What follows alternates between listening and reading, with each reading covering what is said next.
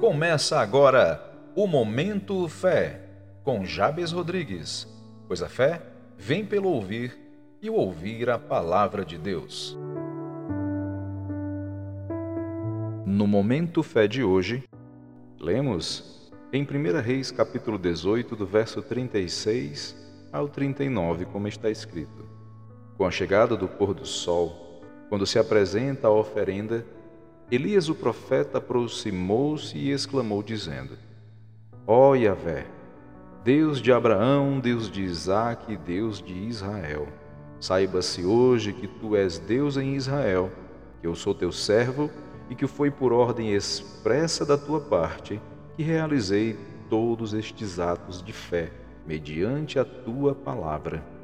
Agora, pois, responde-me, ó Senhor, Atende-me para que este povo reconheça que só tu, ó Senhor, é Deus, e fazes o coração do povo retornar para ti.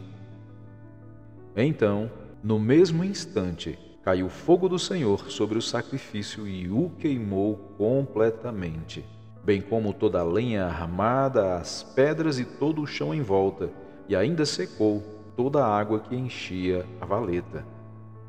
Assim que o povo testemunhou todo esse acontecimento diante de seus olhos, imediatamente todos se prostraram com o rosto em terra e exclamaram em uma voz, dizendo: Só Yahvé, o Eterno, é Deus, só o Senhor é Deus.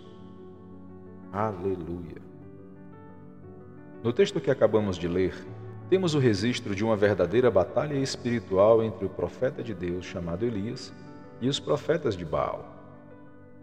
Neste embate, o verdadeiro Deus, o Senhor, respondeu com o fogo do céu sobre um sacrifício encharcado de água apresentado pelo profeta.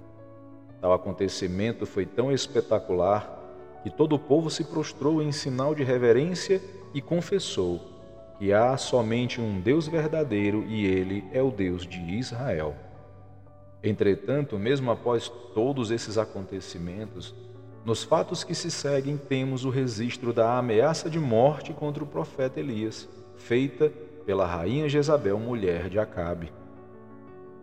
Assim que Elias ficou sabendo, fugiu para salvar a própria vida, indo em direção ao deserto durante um dia de caminhada, e cansado, sentou-se debaixo de um arbusto e ali orou a Deus pedindo para si a morte.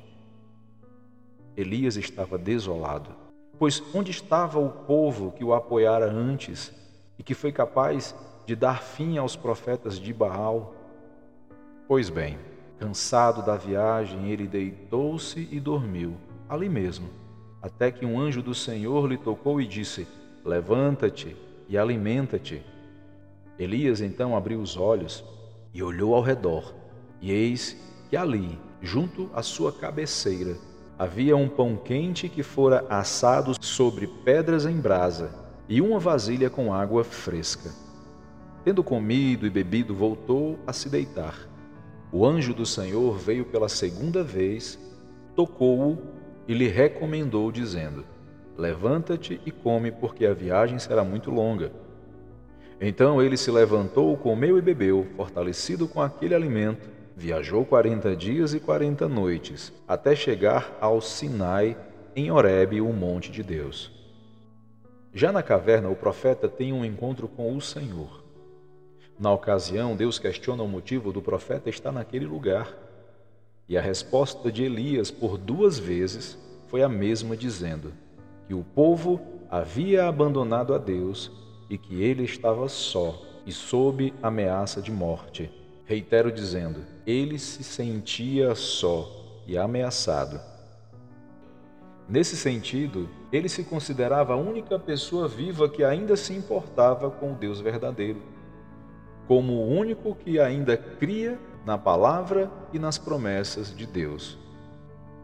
Desse modo, Elias se sentia como algumas pessoas nos dias de hoje como se fosse o único a crer verdadeiramente em Deus, como se fosse o único vivendo a vontade de Deus, como se fosse o único a viver conforme Sua palavra, enquanto todos os demais abandonaram o Senhor e se entregaram ao mundo e os seus enganos. E tal conclusão equivocada resulta em desânimo, tristeza e depressão.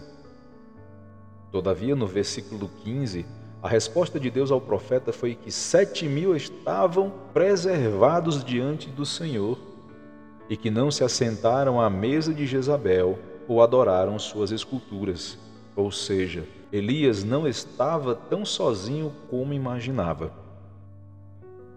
Concluindo, amado, gostaria de te dizer, meu irmão, que toda a nossa dedicação a Deus jamais será em vão. E ainda que toda uma nação vire as costas para você, mesmo depois de grandes sinais e maravilhas de Deus, ainda assim saiba que você jamais estará sozinho, pois Deus está com você. E assim como ele fez com o profeta Elias, o Senhor enviará anjos para te consolar, alimentar e te encorajar a seguir a longa jornada da vida.